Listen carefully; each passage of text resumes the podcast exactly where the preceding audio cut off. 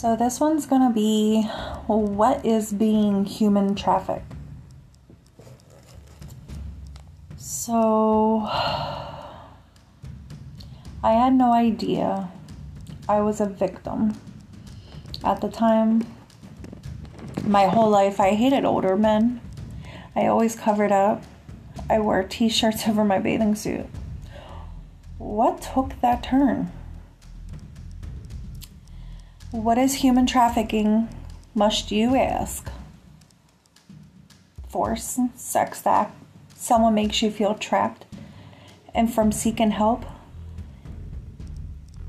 This man make, made me think this was a legal thing.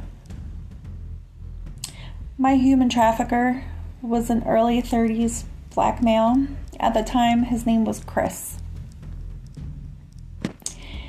He made me believe I could get money from men doing non sexual things.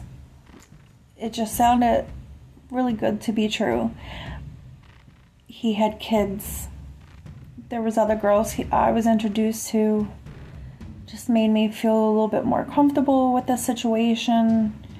Um, gifts, um, just dreams, and all of the above, pretty much it was all a lie. I moved in not to his New Jersey home with the other girls, but to a Philadelphia home by myself with my couple month old daughter at the time. I wasn't allowed to go out. I couldn't go grocery shopping by myself. I wasn't allowed to keep my own money.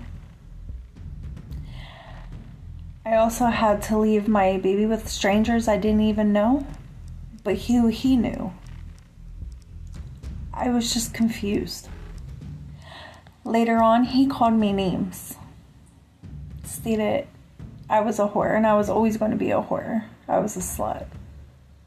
All these horrible names I was never called before. Um, he also stated we, quote, quote, all had to fuck him. So he was stating all the other girls fucked him. Um, there was a couple other girls, if I can remember, had his name tattooed on their ankles, saying how he saved their lives and all kinds of other stuff. But why was I in this house alone? But why did I have to sleep with someone if this was a non sexual act? There's no way in hell I was going to fuck him. I sat there for the one night. The second night went by, and the third night is when I drew the line is when he started calling me names and stuff and started getting mad at me because I wouldn't have sex with him. I sat up all night trying to figure out how am I going to get out of this situation. I packed my belongings and early that morning um, I called my ex. I told my mom and I told them all to come and get me. Um, also, remind y'all, I had a cell phone at the time. I wasn't allowed to have. He took that, my personal belonging, but gave us a cell phone with a number that clientele was able to call.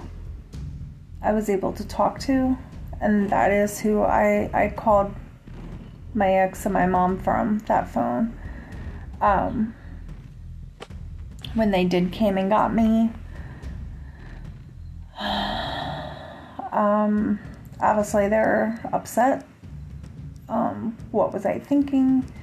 Stuff like that. And it was just hard to explain, hard for anyone to understand.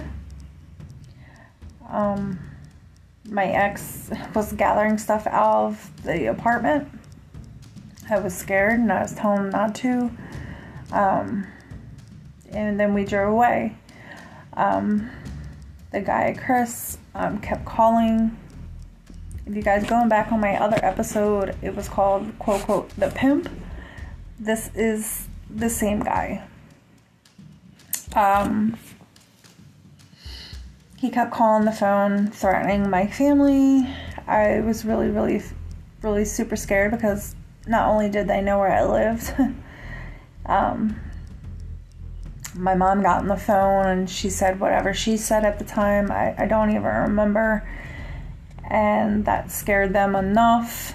She told him to go along with whatever business he had going on if he left me alone. And keep in mind, I was only 17, 18 years old. I think I was more of 18. Um, if I known what I would know now, I would have called the cops. I would have got those girls out. Later in life, I did see, oh well, I do know one of the girls, as I did grow up with her cousin, but she actually got out of it years later. Um, I seen another girl who was in it too far in it. Um, she started, I guess you can call her as an escort, um, going to the casinos. I would see her all the time. I would see her post ads up and stuff like that. I felt bad for her at the time. She, all these girls were phenomenal, beautiful, intelligent women. But we were all just seeking the wrong things and we get sucked in at the time. Um, everything is just not going to be ever handed out to you. If you're at a young age and you just think and you're in the worst situation and thinking things are always grass is greener on the other side, it's not. You have to deal with it and it it'll cause mental problems and trauma later down in life. Um,